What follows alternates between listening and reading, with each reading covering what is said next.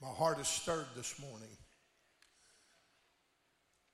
of what all of our forefathers have fought for and died for so that you could sit here in freedom. And when I think about the war, especially that one man who said, America must win this war. And he pledged to fight if he was the only one that was left to fight. He was going to do his best to win the war by himself. He was determined. And yet I look out across America and I think of all the bloodshed of all the young men and women. We think of people that go to war as old men and women.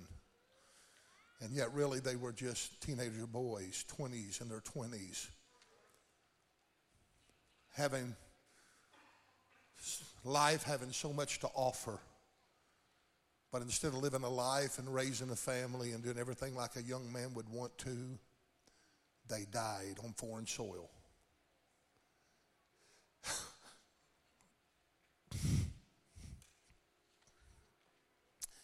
and I think about World War I, reading an article that so many young men of America were killed.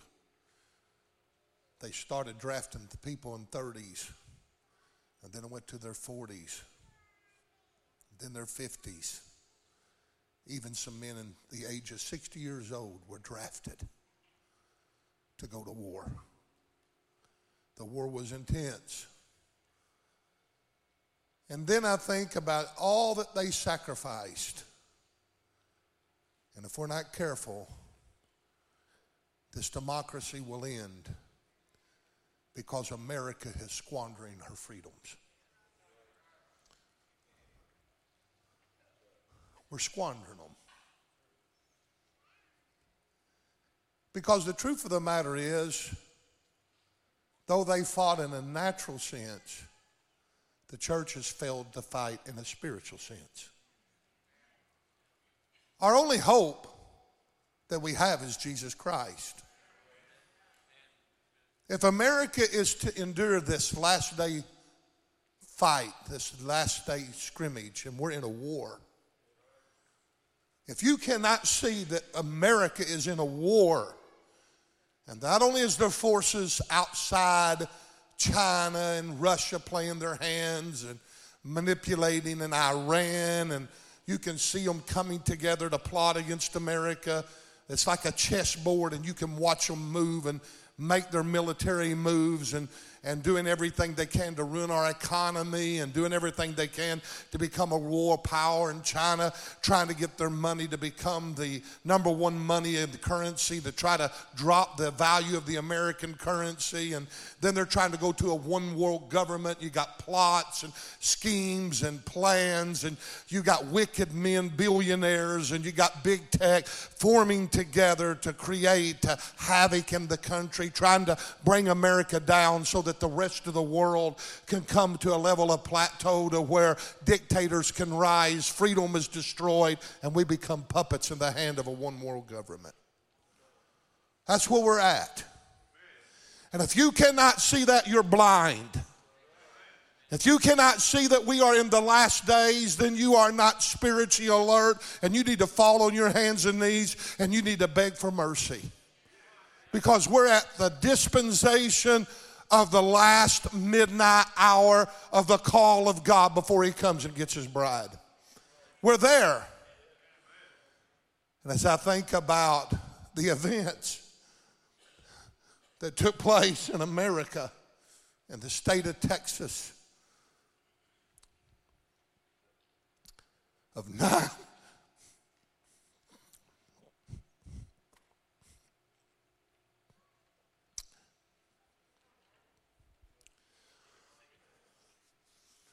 of nine little children being murdered.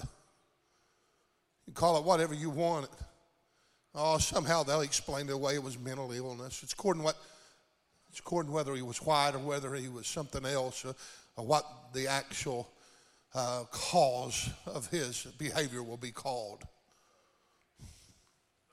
Call, I'm going to call it like it is. If he's white, it's white supremacy. If he's a different color skin, it'll be, oh, it was mental health.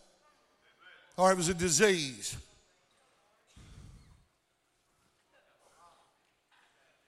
The hatred that we're living in. And I want to tell you what it was. It was called sin that led to demonic activity. It was demonical what that man done. Being led by seducing spirits and evil, wicked demons that deceived, lied, and tricked that man. You can call it a disease all you want. Most diseases that start, I'm tired of them saying alcoholism is a disease. It starts out with sin. People that burn their brains out on drugs and then they want to give these diagnoses and make names for them in an illness. Yeah, it, it, it, may become that, but the problem of it, it started by behavior, it started by sin. Can I have an amen? When are we going to wise up and understand where we're living and where we're at in this uh, age? I have really battled over this sermon this morning because there's so much to preach, and yet I just feel like preaching a very basic ABC sermon. Nothing depth, no deep theological uh, thing about the second coming of the Lord, but I want to mention about the second coming of the Lord. But I want to show us where we're at on the timetable of God by the text that I have taken. Let's read the text one more time. Matthew 24, starting with verse 37 But as the days of Noah were, so shall also the coming of the Son of Man be. For as in the days that were before the flood, they were eating and drinking and marrying and giving in marriage until the day that Noah entered into the ark. And knew not until the flood came and took them all away, so shall also the coming of the Son of Man be. First of all, one thing that we see that is very clear in our text, and that is, as the day of Noah was, so also shall be the coming of the Son of Man. In other words, Jesus likens the day of Noah and compares it into the day in which Jesus would return. Just as the flood was an event that happened and it was an actual fact, can I remind us here that the second coming of Christ uh, will be an unfailing certainty that Jesus Christ, the Son of the living God, is coming again. And that's why Titus 3 and 5 says that we, we look for that glorious appearing of our great God and Savior, Jesus Christ. He's the anchor of our hope, and we know that He's coming again. But before He comes, what's the earth going to look like? What is the uh, uh, attitude of people going to be like? What is the atmosphere over nations going to be like before He comes? Fact number one is there was a great and growing wickedness in the day of Noah. Even so shall it be at the coming of the Son of Man. In reality, I try to be a most um, um, uh, optimistic type of a person. I'm trying to learn that from my wife. I, I can be very negative at times, and she's always trying to correct me. And I'm trying to take on that nature of being optimistic. But one thing that is very noticeable in the scripture that in the days of Noah, and that was that the world did not get any better. And matter of fact, actually, matter of fact, actually, the days were days of gross darkness. Uh, the days continually grew worse and worse and worse uh, until God saw that the wickedness of man was great within the earth. The Bible tells us in Genesis chapter 6, verse 5, and God saw that the wickedness of men was great in the earth, uh, and that every imagination of the thoughts of their hearts was only evil continually. This is what the earth looked like. This is what society looked like in the days of Noah. The Bible just literally says that, that they just sat around trying to think up and invent evil things. That there were literally designers of evil in that day. They said and they produced evil. They, they were promoters of evil, and evil was rampant. And can I tell you, Jesus even said that in these last days, what would happen? They would call evil good. And Jonathan Cahn said, Yeah, but we've even went to a greater depth of that. They're not only calling evil good, but they're calling good evil evil. Uh, and that is a greater, that is a greater dimension. It's one thing to look at something that's evil and say, well, uh, that is good, but it's another thing to have a church come together in harmony and in love and preach a message of love and they call it evil. Uh, and that's where we're at as a showdown in these last days. Can I tell you that you and I are facing some great evil times? This is not a popular message of the 21st century. We want to come in and we want to stroke everybody and, we want to give everybody hope. And there is hope in Jesus Christ, which I'll get to. But that hope will not come without a fight. We are in the fight of our lives. We better wake up and smell the roses. How many committed soldiers do I have that will say, like that man, if no one else fights, I'll fight with everything that is within me, and I will not give up. Even if I'm the only one on the front lines, I will die giving my heart and cause for the kingdom of God. I will not compromise. I will not back down. I will not be pushed away. I will not bow my knee to the system of this world. I will not crumble. I will not falter. I will be persistent. I'll be like a bulldog and I will stand the test of time. If you feel that, would you stand to your heart and give your heart, your feet, and give your heart to, to the Lord and praise Him? Hallelujah. Woo!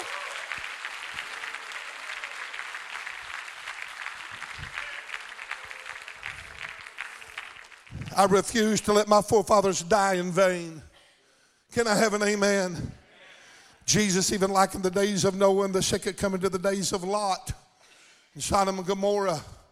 And we know what Sodom and Gomorrah was known for. Let's just say it perverse sexuality. Amen?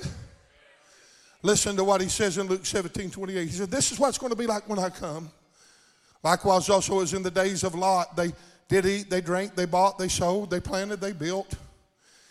But the same day that Lot went out of Sodom, it rained fire and brimstone from heaven and destroyed them all. Even this shall it be in the days when the Son of Man is revealed. I want you to know that the palace of praise stands against, without apology, uh, homosexuality.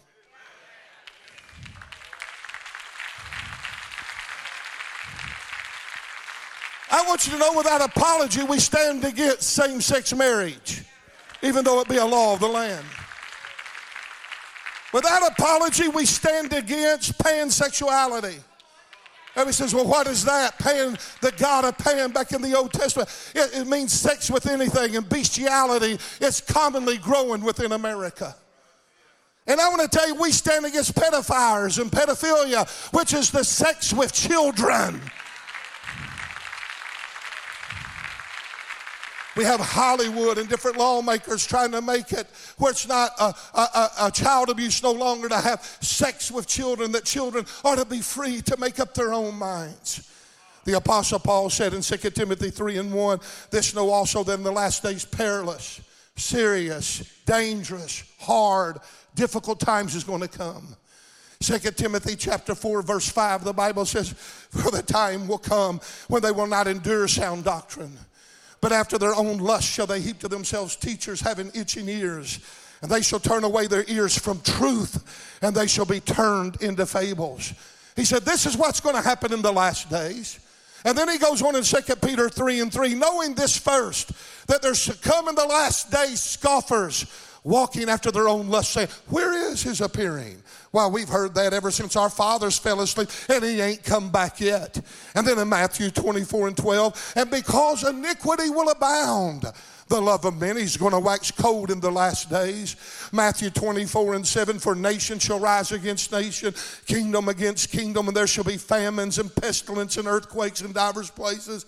And if you just get online and begin to do search, if you'd hear the news, you'd see that already these scriptures are becoming fulfilled. And I can't spend a lot of time there. I'll just mention just a couple of them. Right now, I want you to understand that there are plagues that's being broke out in America. Right now, did you know leprosy, something that we had controlled for years and years and years, beginning to be broke out, and especially up in the northeast and around Wisconsin area, leprosy is becoming rampant in certain areas. Did you know we got a serious thing called pestilence It's happening within our land? Just one of them. There's a worm that they have found. They have found it in different parts of the world. They finally found it in the United States in some of the most productive farmland. And this worm, no matter what you plant in that ground, that worm will eat it up. It'll eat its roots and it'll kill it. And there's thousands of them. They can plow it up, and there'll be thousands of those worms. The only problem is the only insecticide that they have found to kill the worm, it kills the ground where nothing can grow. That's how fast farmers can go broke. That's how fast your food chain can change. We're living in the last days. Can I have an amen? Are we blind? Are we not serious? It's like we're living our lives if nothing is taking place. Matthew 3 and 11 says, Many false prophets shall rise and shall deceive many. And then the Bible tells us in 1 Timothy 4 1 and 2, Now the Spirit speaketh expressly, loudly, earnestly, passionately. The Spirit speaking to us. And what's He saying? That in the latter times, some shall depart from the faith, giving heed to seducing spirits and doctrines of devils, speaking lies and hypocrisy, having their conscience seared with a hot iron. Even though there will be great outpourings of God's Spirit in the last days, according to the prophet Joel, yet gross darkness will also be prevalent like never before. There's one thing that we don't understand that we look at revival, we package it in our own mind. But the truth of the matter is, as God's Spirit is poured out, even so, there will also be a rise of wickedness at the very same time. Can I have an amen? Matter of fact, the, there will be a revival of the church, but there's going to be a rise of the apostate church at the same time. We're living in the time of what, what is uh, uh, d- described or shown in the time of Pharaoh when it was time to let the children of Israel go out of Egypt, meaning coming out of the world. The word Egypt means world. And right before the second coming of Jesus Christ, where we're delivered from the world, this same thing is appearing that happened in, in the time of Egypt. And what is that? And that is that every time that Moses went with the rod and performed a miracle, there was a, a counterfeit that was awful offered. There was a pushback from the magicians of Pharaoh. And even though I believe in these last days that we're going to see signs and wonders and miracles of God, yet I want you to know that the only thing that is going to free us and the only thing that's going to bring revival is not the signs and the wonders. Only an evil generation seeks for a sign. But I'm here to tell you it is the blood of Jesus Christ that's going to free us. Without the shedding of blood, there is no remission of sin. And even though God's Spirit's going to be poured out in them last days, the rise of wickedness is going to rise, just like in the day of Elijah, when Elijah stood before the prophets of Baal and he wiped them out. You know the story. I don't want to go through that whole story, but finally, he told the servant to go up on the mountain and see what he sees. And he walked up the first time, he seen nothing. The second time, he seen nothing. On the seventh time, he comes back with a report. He says, I see the cloud about the size of a man's fist. And Elijah began to rejoice and say, Oh, oh, oh, Ahab, you better get in your chariot because I hear the abundance of rain. I hear the abundance of the prophets of Baal were slain, and the rain of the Spirit had came. And Elijah runs and beats him into Jezreel. But when he gets there, you would think revival's here, revival's made it, things has happened. But you know what happened? Jezebel rose up at that very hour and sent a word to Elijah, that great man of God that had just slain the prophets of Baal. And there was a pushback. And she said, I'll have your head cut off before this night is over. And a threat came in that man of God, that prophet of God, under the power of seduction and under the power and the influence of a Jezebel spirit he became depressed and he lost faith and hope. And can I tell you, that's exactly where we're at in America. We had a president that was having uh, preachers and, and having spiritual leaders uh, into the White House to give him advice. Uh, they were having prayer meetings, they were having gospel singings, and everything looked like revival had came. But all of a sudden, after after well, after a while, there came a pushback after this next election, and it's almost like the church is sitting there thinking, What in the world's going on? I'll tell you what's going on. We're in the war of our life. It's not a time to count down and question, it is a time to arise. Not a time to get depressed. It's a time to believe. Can I have an amen? Franklin Graham is under one of the greatest assaults of his life for just simply going across the nation preaching Jesus Christ. The Muslim and the LGBT community have come together, joined their forces, and coming against Franklin Graham, and they're out to destroy him, saying he's a preacher of hate.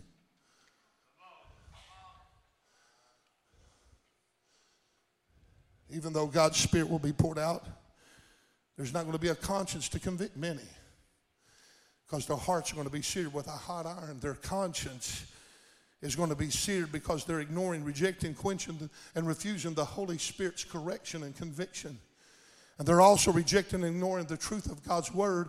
America has become gospel hardened. Fact number two even as there was faithful warnings in the last days of Noah, even so shall it be at the coming of the Son of Man. I'm a warner here today. Matter of fact, according to the scripture, Noah was a preacher of righteousness. 2 Peter 2 and 5 says, And for God spared not the old world, but saved Noah, the eighth person, a preacher of righteousness, bringing in the flood upon the world of the ungodly. Notice that the Bible says, or calls him the eighth person. Why was he the eighth person?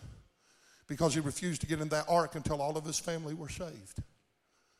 I'm not going on that ark until all three of my sons, all three of my daughter in laws, and my wife is on that ark. In other words, he was an intercessor. He's the one that stood in the gap. And if there's one thing the Holy Spirit spoke to me is this the only thing that is keeping Jesus Christ from coming back right now is the intercessors. They're interceding, oh God. I got a grandson, I got a son, I got a daughter that's lost. I got a husband that's lost. I got a wife that don't, don't, don't, don't come back until they're saved. There's intercessory going on all over the country. And God has given us a spare, a, a moment of time. But there'll come a time when enough's enough and God's going to come again. For 120 years, Noah preached while building the ark, and yet without one convert. Every nail and every board that he put on that ark in that ark was a note of warning of the coming judgment that was about to come upon the face of the earth. Never before in the history of the world has there ever been so many people preaching about the second coming of Jesus Christ.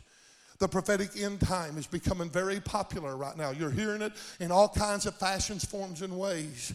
And in comparison, never before in the history of the church has it been so hard to win people to Jesus Christ because of the times. The times are hard, the times are evil. I had lunch with Craig Reynolds yesterday and we were talking, and he said, Something I don't understand, Brother Miller. Craig has been fasting, and Craig has been praying and earnestly, and he's been seeking the Lord, and he's put a lot of time in. He's been studying the scriptures, and he's been doing everything he can to, to become uh, sharpened in his skills to win people to Jesus Christ. And he began to lay out all these people that he's put on his list and the targets that he's going after. And he began to tell me about some of the experiences that he's having. And then finally he looked at me with like, whoo, why is it so hard to win people to Jesus? because we are blanketed with the spirit of Antichrist. We are blanketed with the spirit of Jezebel. We are living in some gross, dark times, and what we are fighting against is powerful. It's not a time to play church. It's not a time to straddle the fence. It's not a time to be lukewarm or complacent or mediocre. It's time for the church to get real serious. The only thing that's going to pull down the strongholds uh, is the power and the anointing of the Holy Ghost. Uh, and we need to seek the power of the presence of God like we've never uh, sought Him before. And we need the Holy Spirit, the Shekinah glory, to fall in our services to counteract the heavy darkness that's plaguing our land and the demonic atmosphere that has moved in over our nation. The only hope, my friend, is for the church to become a spiritual church, a church on fire by the Holy Spirit, and that we will declare the wonderful works of God. Can I have an amen? Jesus even prophesied in a parable of the ten virgins that in the last days there would be one more final call before he returns. It'll be at the midnight hour of the closing dispensation of the church. Matthew 25 and 6 says, And at midnight there was a cry made, Behold, the bridegroom cometh, go you out to meet him. At the very closing hour of the grace dispensation, there will be a final call to prepare, to get ready. And that's where we're at right now. I believe with the Holy Spirit of what we're seeing throughout the, the world right now that we're, we're hearing that final call. That's where we're at. I want you to know the call has been made. But what is on, what's real scary about it, he's talking to the church when he talks to the 10 virgins. Only half of them respond. Only half of them get prepared. The others want to try to bite off the people that get prepared, and they said, Go get your own oil. Amen?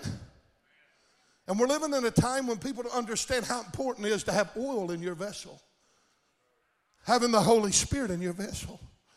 It's not by power nor might, but by my spirit. Said the only way you're going to overcome these last days is being full of the Holy Spirit.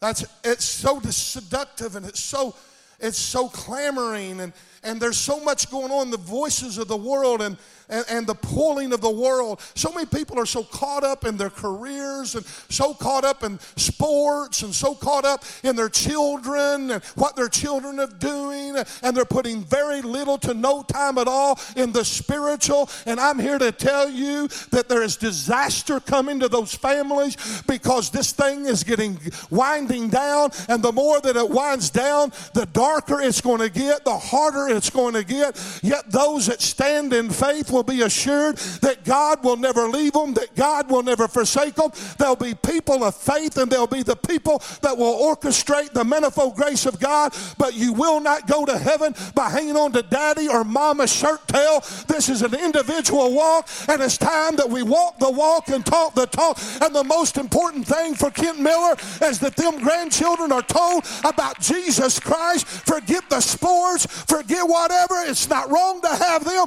but it's time that we put our priority in the house of the Lord and in the things of the Spirit and get them taught the Word of God, get them on firm footing, give them a firm foundation. Let Jesus Christ be the chief cornerstone of our lives. Can I have an amen? God help us. Uh, we're here like never before. Is that call going out globally? Millions of Muslims are coming and being saved. Thousands of Hindus are being saved. Brian Matthews goes to a village. In a few nights, there was no one there that came. You heard the story, but he didn't finish it. By the time that they left, the whole village, 100%, not 99.9, 100% of that village gave their heart and life to Jesus Christ.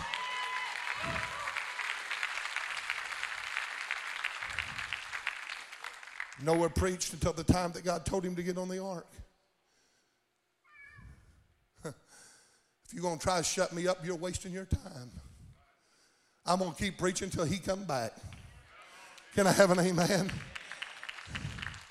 I may be in a nursing home somewhere, but I'll be in the corner going,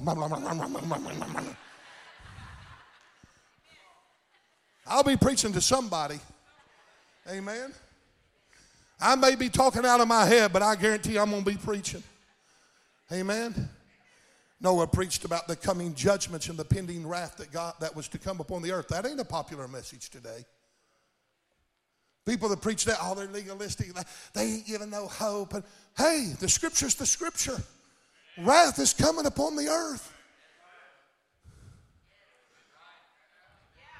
The next thing on the agenda of God is the, is the uh, tribulation, the unleashing of the Antichrist.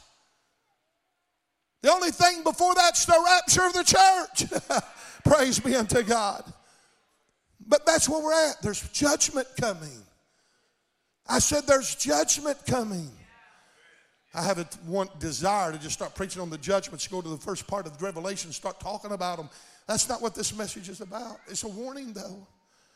Nowadays, we have all kinds of warnings. We have the signs of the time that Jesus spoke about in Matthew 24. We have dramas up in Pennsylvania and Branson and, and even Eureka that's had the passion play for, oh, 70, 80 years. I don't know how long it's been there. But you have all these dramas all over the country about Jesus and the crucifixion and all the different biblical characters, and thousands upon thousands and thousands of people go to him and say, sinners go to him and say, Oh, ain't that nice? We have books, tons of books on the rapture. We have TV, we have radio, we have tapes, we have CDs, we have DVDs, we have all kinds of conferences, we have seminars, we, we have everything but in America. There seems to be a lukewarmness, an indifference. Come on. And the church has lost its zeal to fight and understand the importance of the time. Let me say, like Ronald Reagan said, we can't afford to lose this fight. Amen. We have the prophecies of the second coming in John 14 where Jesus said, Let not your heart be troubled. You believe in God, believe also in me. In my Father's house are many mansions. If it were not so, I would have told you. But I go to prepare a place for you. And if I go to prepare a place for you, I will come again to receive you to where I am. There you may be also. We have the famous prophecy of 1 Thessalonians 4 13 through 18 of the catching away or the rapture of the church where Paul said, But I would not have you to be ignorant, brethren, concerning them which asleep that you saw not, even them which have no hope. For if we believe that Jesus died and rose again, even so them which sleep in Jesus will God bring with him. For this we say to you by the word of the Lord, that we which are alive and remain unto the coming of the Lord shall not prevent them which are asleep. For the Lord himself shall descend from heaven with a shout, with the voice of the archangel, and with the trump of God, and the dead in Christ shall rise first. Then we which are alive and remain shall be caught up together with them in the clouds to meet the Lord in the air, and so shall we ever be with the Lord. Wherefore, comfort one another with these words. That is the promise of the rapture of the church. Fact number two about our text the people in Noah's time were overtaken with the suddenness of the event. And there was a universal surprise when it happened. Even so, will they same thing will happen in the day of the coming of the Son of Man. Because listen what our text says in verse 39. And they knew not until the flood came and took them all away. So shall also the coming of the Son of Man be. Even though warning after warning after warning after warning, preaching after preacher after preacher, seminar after seminar, book after book, tape after tape, play after play, drama after drama. Yet there's going to be people caught unprepared because they would not heed to the message of the gospel. They were marrying and giving in marriage until Noah entered into the ark. Life was as usual. Business was as usual. Guess what they done? They drank, they partied, they bought, they sold, they planted, they built, they prepared. They done it all. It was just life in general, sucked up by the cares of life and becoming unfruitful. The people in Noah's day didn't believe Noah's testimony. And some that are hearing my voice right now, it's like, yeah, right. I've heard that all my life. They really don't understand where we're at. They don't understand where we're at on the chessboard of life. The habits and the sin of society remained unchanged in Noah's day, even though he was a preacher of righteousness. They remained unrepented. And if they would have really believed Noah's message, uh, they would have not been caught off guard because they would have been watchful and prayerful. And if we really had the hope of Jesus' return, we would be doing more than what we're doing now. And let me tell you, we would purify ourselves as He is pure. Because the Bible tells us in 1 John 3 2 and 3, Beloved, now are we the sons of God. It does not appear what we shall be, but we know that when He shall appear, we shall be like Him, for we shall see Him as He is. And every man that has this hope, he purifies himself even as He's pure. If we really believed that He was coming, we would be walking different. We would be talking different. We would be watching different things differently. We would, we would be doing a lot of things. We make a lot of changes. We'd change our priorities. One of the signs or the evidences of the last day is this there will be a remnant of holiness in the church. Can I have that? Amen. The church, the remnant, the true church will be holy. Amen. Blessed are those that do hunger and thirst after they shall be filled. There'll be people of hunger. There'll be people of thirst. There'll be people that are stirred by the Spirit there's something happening in our land that we got to understand, folks. The middle ground is being destroyed, it's being taken away. We, you know, morality never has made a person righteous. Good morals are something that helps sustain a orderly society, but morals within themselves cannot bring forth righteousness. And one of the things that is happening in the, in the, in the land is those people that are here that are somewhat morally upright citizens. They got a good moral standing, and you got over here wickedness, and you got over here righteousness. God is destroying that middle ground, and He's saying, Choose you this day whom you're going to serve. He's got a sword in his hand and he's drawing that sword out and he's calling the church to a time to understand you're no longer going to straddle the fence. You're no longer going to trust in morality. Either you're going to be for me or you're going to be against me. I'm separating the wheat from the tares. I'm separating the goats from the sheep. And I want you to understand you're either going to become more darkened and more, and, and more wicked and you're going to become so wicked you're going to become unrighteous or you're going to become a righteous servant of God. There will be no in between in these these last days. And I'm seeing people that are backsliding, that are getting cold and indifferent, and some of the things that they're doing that they don't even think that is wrong anymore. Come on, somebody. You, I could go meddling and start naming them. Christians, so called Christians, that come to church every Sunday morning, Sunday night, because, you know, well, we're expected to because dad tells us to or mom tells us to. But in reality, some of the things they're doing behind the scenes, and they've convinced themselves and justified themselves that their actions and their behavior is perfectly fine because it's accepted in the common in the common uh, value of society.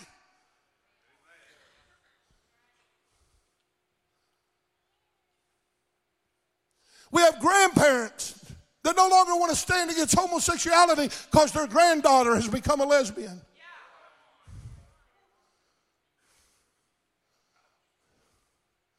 Hello?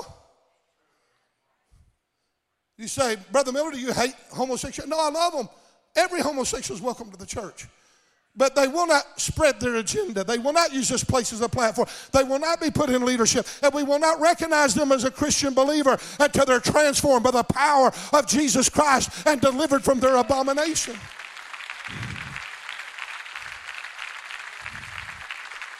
Throw eggs at me. Don't really matter. Noah preached, but no one would listen, but he kept preaching.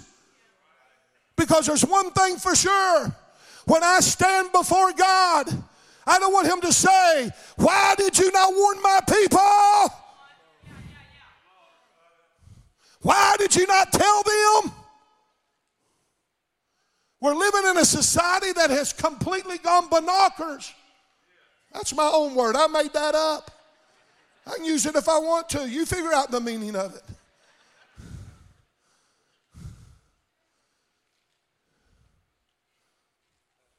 Nowadays, it's not wrong to do anything. We did live in a legalistic world back in the 20s and 30s where everything was a sin, but now nothing's a sin. Am I preaching okay? The wages of sin is death. Period. And wherever the tree falls, there's where it's going to lie. It's going to be judged uh, where it fell. Sin kills, sin destroys, sin's deceptive. It takes you and it puts you in that middle ground and it makes you feel like you're righteous and you're moral. But it keeps working and it keeps seducing and it keeps tricking. And before long, you back up on your values, you back up on your priority. And before long, you get deeper and deeper and deeper. And one day you walk up and you have no morals or values anymore. And it happened over a gradual period of time, and you don't even know how you got there, and your mind is so twisted that you can't even see that you're there. Warped seducing spirits. They're stronger than you are. Seductive, they're clever, they're tricky, they're deceptive. No one goes where they go without being deceived. I'm getting off my notes. Okay, I'm just going to close with this. I had a dream several, a few years back and I dreamt about this family. This family was a man and his wife had two children. I know them personally, very close to me. And all of a sudden, in this dream, I began to lift off the earth. And when I lifted off the earth, I met up with his family. I met up with his sister, the husband's sister. I met up with his mother. I met up and I all could start naming all these different relatives that was in that household. And we were going up and we were going up through the eastern sky. And all of a sudden I looked down and I seen his two children running out of the back of their home. And they're running and they're holding their hands out, running with everything within them to try to want to go. And the more they run, the more we kept drifting apart, and faster we drifted apart. They finally gave up, and the, the youngest girl was out in front and collapsed and started weeping. The other child come within 40 steps of her, and she began to just cry and she began to weep. And all of a sudden, the mother come out, fell, sat down with her legs crossed, and was just doing this crying weeping, rocking. And the oldest girl came to her, and then the youngest girl came to her.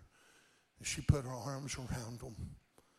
And she started praying and crying and weeping with no hope. And all of a sudden, the father of the house come out smiling, laughing, carrying on. What's going? Come on, God. I'll make it right. Come on. We'll go. It's okay. I'll, I'll get you there. We'll go. And the wife looked up at him and said, You're ignorant. You don't see. You're blinded. I knew this was going to happen. I knew this was going to happen. And the whole family was left. And the rapture of the church took place. One of the things about the scripture is, is just like in the days of Lot, it caught people unprepared. It's going to catch people unprepared now. Paul and Peter both says he's going to come as a thief in the night. Amen. Matthew 24, Jesus says one's going to be in the, two's going to be in the field, one taken, another one left. One's going to be at the grinder, one's going to be taken, another one's going to be left. Paul said in the book of 1 Corinthians chapter 50, verse 55, that he's going to come in a moment, in the twinkling of an eye, just like that. He says, I tell you that what he tells you that the Son of Man is going to come suddenly. So therefore, watch and pray and keep an eye out because he's going to come in a moment when you think not. We're living in a time that we got to be prepared, but it's more than just being prepared.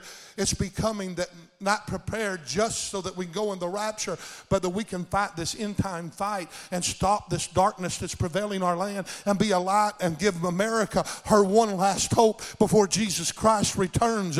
I am ready. Are you ready to fight? Are you going to put everything within this thing and say, I'm not going to slack. I'm not going to be lukewarm. I'm not going to be, uh, I'm not going to be full of, uh, of, of, I'm not going to become a melancholy Spirit just sitting back and saying, Well, well, what will be, will be. I'm so tired of hearing that. As a matter of fact, if that's the uh, route you want to take, then why pray? If, if what will be, will be. And if you ain't got the power to change anything, then why pray? Why preach? Let's just shut the house down. Let's just go home. Let's forget about it. I'm here to tell you I've got lost loved ones, and I'm here to declare I'm going to snatch them out of the fire. I'm not.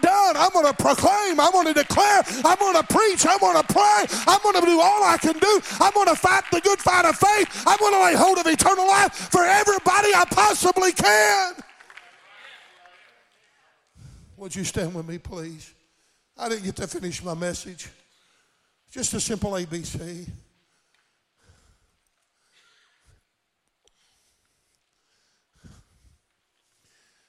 This is how I'm going to do my altar call today. I don't know which war war it was. It was either World War I or World War II. I don't think it was Korea. I don't think it was Vietnam. I know it wasn't uh, the uh, uh, wars, the last few wars that we've had. But in the earlier years in World War I, World War II, something like that, a young boy got drafted from a family.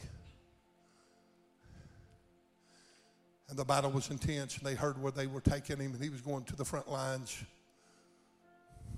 I read this many years ago, and I can't, I'll just give you the gist of it. The father went up to the, the local recruiter's office in his hometown. He's in his 50s, almost 60 years old. He says, I want to join the army. They said, Man, you can't join the army. You don't need to join the army. You're too old. No, I want to join the army. There's only one condition that I'll join it. He said, Well, what's that condition? He said, That wherever my son is sent, I'm sent with him.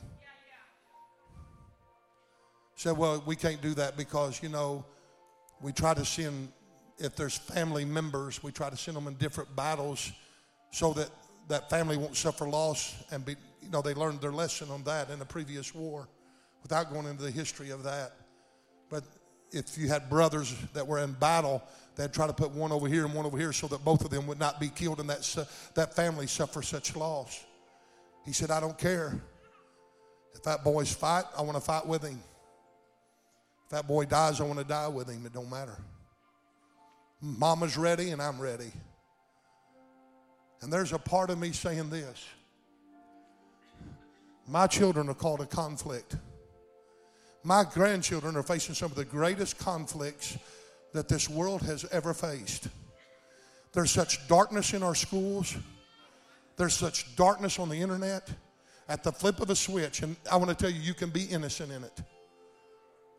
As a pastor, I've just tapped in something boom, something come up on my phone. And you know what? Sometimes when it comes up, you can't hardly get it off.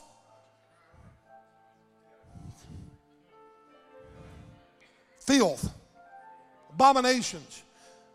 Young kids who's curious, whose hormones sometimes are running crazy, them teenage years, and they're faced with so much. And grandpa ain't going to leave the fighting up to them. Grandpa's going to say, Where my family's at? Put me in the battle with them. If they die, I'll die. But if the Miller family goes down, we're going down together. This old man ain't going to roll over and say, Whoop, I'm in retirement.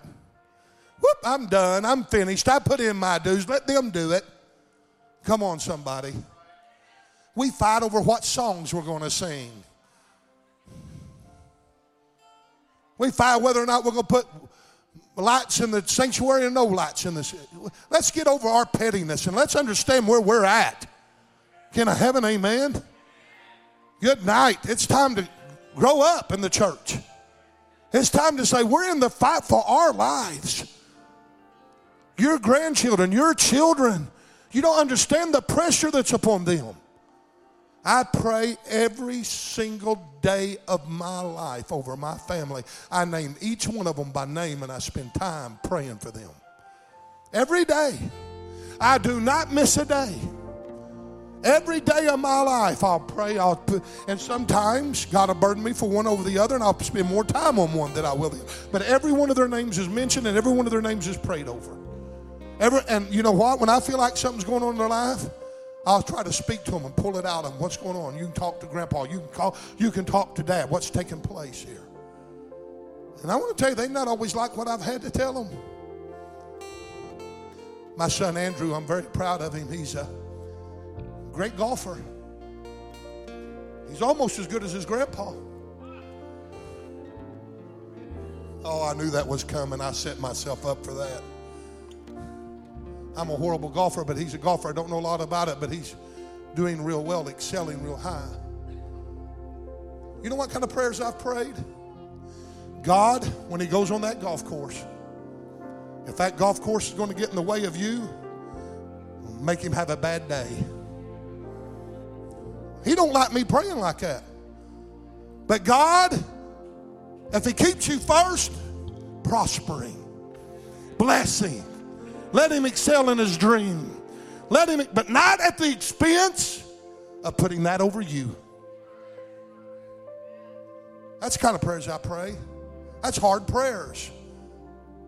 But I want to tell you something. Nothing's more important to me than see that grandson make it to glory. Can I have it? And even though I'm doing my part, there's a part he's got to end up doing or he won't make it. And he is doing that. I believe that. He's got a tender heart towards the Lord. My little Jedediah, he's already become a preacher, man. That dude can preach. He, I don't know, I guess it's Sophie pouring it into the boy. But some of the most profound things he says scripturally just blows my mind. And sometimes he can come out with more revelation than somebody that has been serving the Lord for 30 years. I think, way to go, Jedediah. Way to go, Jedediah. We got to get serious. I know this that God is speaking to my heart. He says, trim yourself, sanctify yourself, cleanse yourself, purify yourself of all filthiness of flesh and spirit. Because I'm coming back, Kent. And I'm not coming back after a church that's got any spot or any wrinkle or any such thing. It's got to be holy and it's got to be blameless. I don't know about you, but if you're ready to go to war for your family, for your church, for your community, for your schools, I just want you to come forward. Are you ready to go to battle? Don't come unless you're ready. This is serious stuff. Look at me, church. We cannot afford, we cannot afford to lose this fight.